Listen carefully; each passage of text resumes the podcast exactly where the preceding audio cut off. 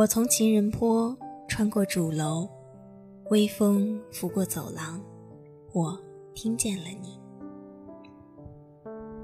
我在图书馆，扶椅桌上，阳光透过小窗，我听见了你。我在玉兰路，路过食堂，人潮挤过身旁，我听见了你。流年似水，时光依旧。我在播音室，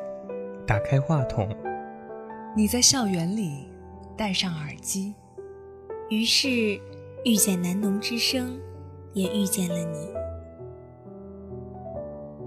南农之声与你温暖相伴。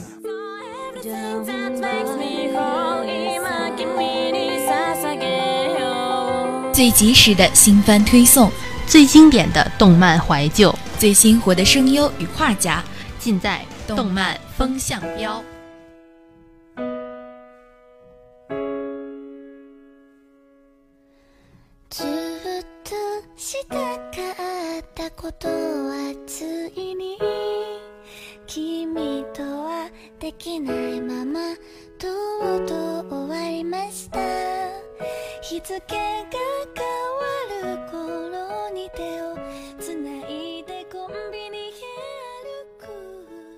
欢迎收听今天的动漫风向标，我是小波柯基，我是小波菠萝。柯基和菠萝呢，在前几期的节目里啊，给大家介绍了一部动漫的电影《你的名字》。就像我们期待的那样呢，《你的名字》在日本啊火热上映，并且呢，它在12月2号会和大家在中国见面。所以今天呢，柯基和菠萝啊就跟大家聊一聊这部电影的导演新海诚，以及呢他所执导的其他几部电影。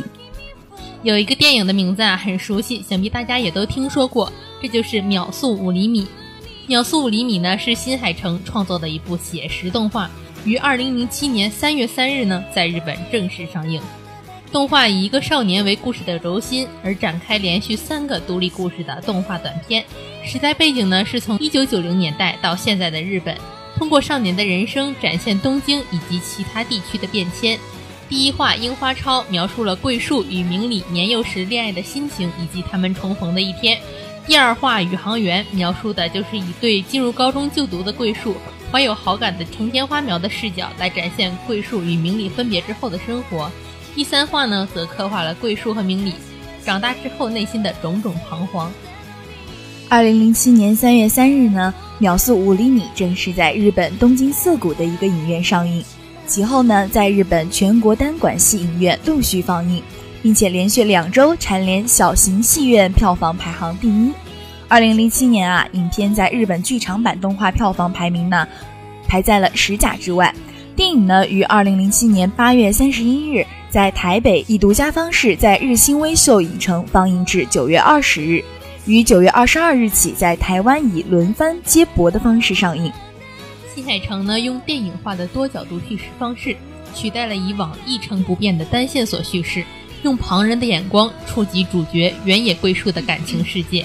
从第一话到第三话，纵向时间轴将桂树从高中到工作后的变迁串联在一起，时代的变化带动人物性格和生活的变化，将少年时懵懂的让人侧目的爱情和最终一声叹息的不完美结局糅合在一起，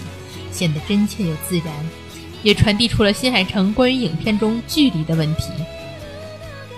从故事上说啊，其实它并没有什么新意，但是呢，新海诚的优势就是画面画得像照片一样，本是违背绘画规律的一件事情，但在工业流水线中快速地画出像照片一样的背景，配合音乐和镜头的切换，倒也容易让人产生一种有距离的代入感，像照片而不是照片，反而产生另一种梦幻感。介绍完了秒速5厘米呢，接下来给大家带来的是新海诚的另一部影片《盐业之庭》。盐业之庭的故事啊，发生在现代的东京。故事讲述了以制鞋人为目标的少年秋月和神秘女子雪野的恋爱故事。故事呢，源于万叶集开篇的《孤杯之恋》。作品中透露出鞋、万叶集、日本庭园等因素。讲述的是年方15岁的高中生秋月孝雄，专心学业的过程中，不得不为了生计打工赚钱，而他的母亲离家出走，他与哥哥过着看不到前方的生活。入梅之时啊，孝雄逃课来到了日本的庭园，在一座安静的小亭子里，27岁的职场女性雪野百香里边吃巧克力边饮啤酒的样子引起了孝雄的注意。似曾相识的二人每到落雨之日便从世俗的烦恼中逃脱出来，相会于这座钢筋铁骨都市丛林中宛如世外桃源的幽静角落。在梅雨季节的日子里啊，他们的心渐渐向彼此靠拢，而志愿成为手工鞋匠的秋月决心以雪野为模特做一双鞋。雨过天晴，艳阳高照，庭院中久久不见秋月和雪野的身影，相会无期亦有期。《爷爷之庭》呢，自2013年5月在日本上映至来，截止到6月27日，观影人数呢就突破了10万大关。因此，日本多家影片呢决定延长上映时间，满足更多观众的观影需求。在台湾上映3天，吸引了2000人次入场观影，从原定3天9场增加了1倍，减为19场。平均满座率呢高达90%，成为当周在台北市角色影城满座率最高的影片。在一次与新海诚的面对面采访中啊，一个西方人曾经把新海诚的作品称为景色色情片。新海诚的这部《盐业之庭》呢，回归了他一贯的风格，画面好看。在40多分钟的叙述中，很多人吐槽稀里糊涂就发现少年沦陷了，但是呢，这并不是重点，重点是一个15岁的高中男生看上了比他大12岁的女教师，并且执着于帮他设计鞋子。这是一个喜欢做鞋少年的恋爱故事。相比描述《武林》中桂树和明里年龄相仿、兴趣相投，却最终输给了距离和现实，比较之前呢，非常有进步。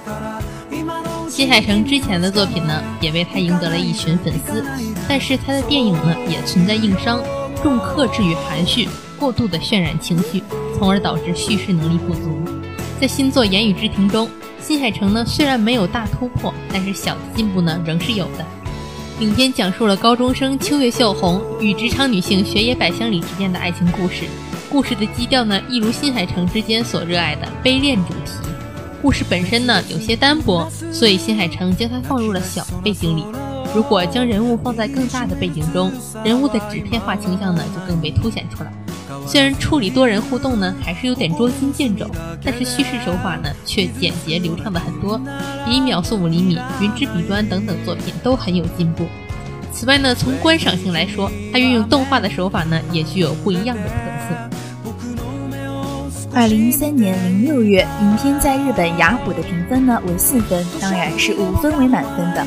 画面唯美，随便一帧都能够做桌面，是受部分网友赞誉的一个方面。但在不足50分钟的动画里啊，情节并不复杂，甚至呢稍微有一点敷衍，这也是一些观众对影片不满的原因之一。对此啊，新海诚解释道，删减了很多内容，让内容更紧凑，但46分钟绝对够用了。介绍完了新海诚的电影呢，相信大家也一定对新海诚这个人呢充满好奇。那么我们今天就来给大家介绍新海诚导演吧。新海诚呢原名是新津诚，1973年2月9日出生于日本长野县南佐久郡小海町，日本动画导演和作家，居住在东京都。日本中央大学日本文学系毕业。永远的 YS2 的 OP 动画呢，对于游戏玩家而言应该是记忆犹新，绚丽的 2D 动画效果配合近乎完美的节奏感，给人以强烈的感官震撼。这个就是新海诚在职 F 社5年之间的代表作之一。1996年啊，新海诚在大学结业后加入了日本 F 游戏会社，负责程序、美工、动画与影片宣传制作。在职 F 期间呢，新海诚开始了个人的动画短片制作。新海诚出身于长野县，他的父亲呢是一间建筑公司的社长，从小啊就生活在一个很优越的环境中。很小的时候啊就获得了一台电脑，因此他从小就掌握了一些电脑技术方面的知识，也一直非常喜欢画画，这个呀对他日后的影响非常大。不单如此，他也非常擅长文学，他毕业于著名的日本中央大学的文学系。其实很简单的概括就是，谢海城是一个有钱仔，并且是一个电脑技术高超的文艺青年。而他的主要作品呢，有1999年的《他和他的猫》，2002年的《心之声》，2004年的《云之彼端约定的地方》，2007年的《秒速5厘米》，2011年的《追逐繁星的孩子》，以及《炎夜之庭》和《你的名字》。介绍了这么多呢，相信大家对新海诚导演已经有了更深的了解，而且呢，大家应该也了解了他所拍摄的另外2部非常著名的电影。希望呢，没有看过的观众朋友们能够在以后的日子里多多关注啦。好了，又到了每周都会有的声优介绍环节。今天呢，柯基和菠萝就给大家介绍一名著名声优花泽香菜。花泽香菜呢1989年2月25日出生于日本东京，日本声优、演员、歌手，所属事务所为大泽事务所。本来是一名儿童演员出身，2006年正式开始声优工作。在随后的几年之内，经由对话物语的千石福子、Angel Beats 的丽华奏等角色演绎而积累了人气，并在2012年以歌手身份出道。2015年5月3日在日本武道馆举办个人演唱会，成为第8位在武道馆举办个人演唱会的声优。花泽香菜呢，由于其独特的棒读大受好评，而且广为人知，被评为很可爱的棒读。出演过的角色呢也非常多，小鸠中的花户小鸠，花物语中的千石福子，Angel Beats 中的丽华奏，命运石之门中的追名真由里，还有呢就是最受欢迎的《我的妹妹不可能那么可爱》中的五更琉璃，以及刚刚我们所介绍的《炎夜之庭》中的女主角雪野百香里。她作为声优有着公认的清澈的美声。文学少女的作者野村美月称赞她说：“清晰可爱的声音。”2010年参加新加坡亚洲动漫节时，官方网站介绍她为“天使般的声音”。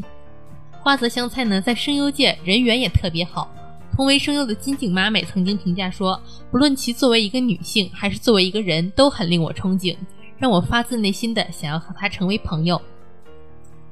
由于花泽香菜在2014年1年之内呢，承接了15部以上的电视动画作品的主要角色配音工作，被部分日本媒体评价为日本第一忙的女性声优，甚至连中国大陆的网友也戏称其为劳模。虽然呢，花泽本人对此的回应是我认为应该有比我更忙的人。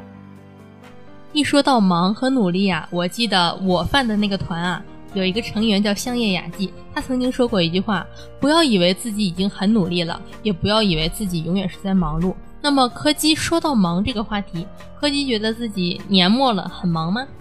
当然忙期末考试就快要来了，然后同时呢也做了很多活动，就感觉最近简直整个人都不好了。既然刚刚说到年末大家应该都比较忙，就算再忙呢，我们也希望大家能够稍微休息一下，听一听我们的动漫风向标。还有知道我们为什么最近忙吗？我们台里最近刚刚结束了小波的考核活动，一批小鲜肉呢也即将上线，所以说呢还希望我们的这个听众朋友呢能够关注我们的新小波的表现。大家以后呢也可以多听一听我们新小波的声音，希望呢有你喜欢的声音哦。好了，今天的动漫风向标就要到此结束啦。我是小波柯基，我是小波菠萝，我们下期见喽，下期再见。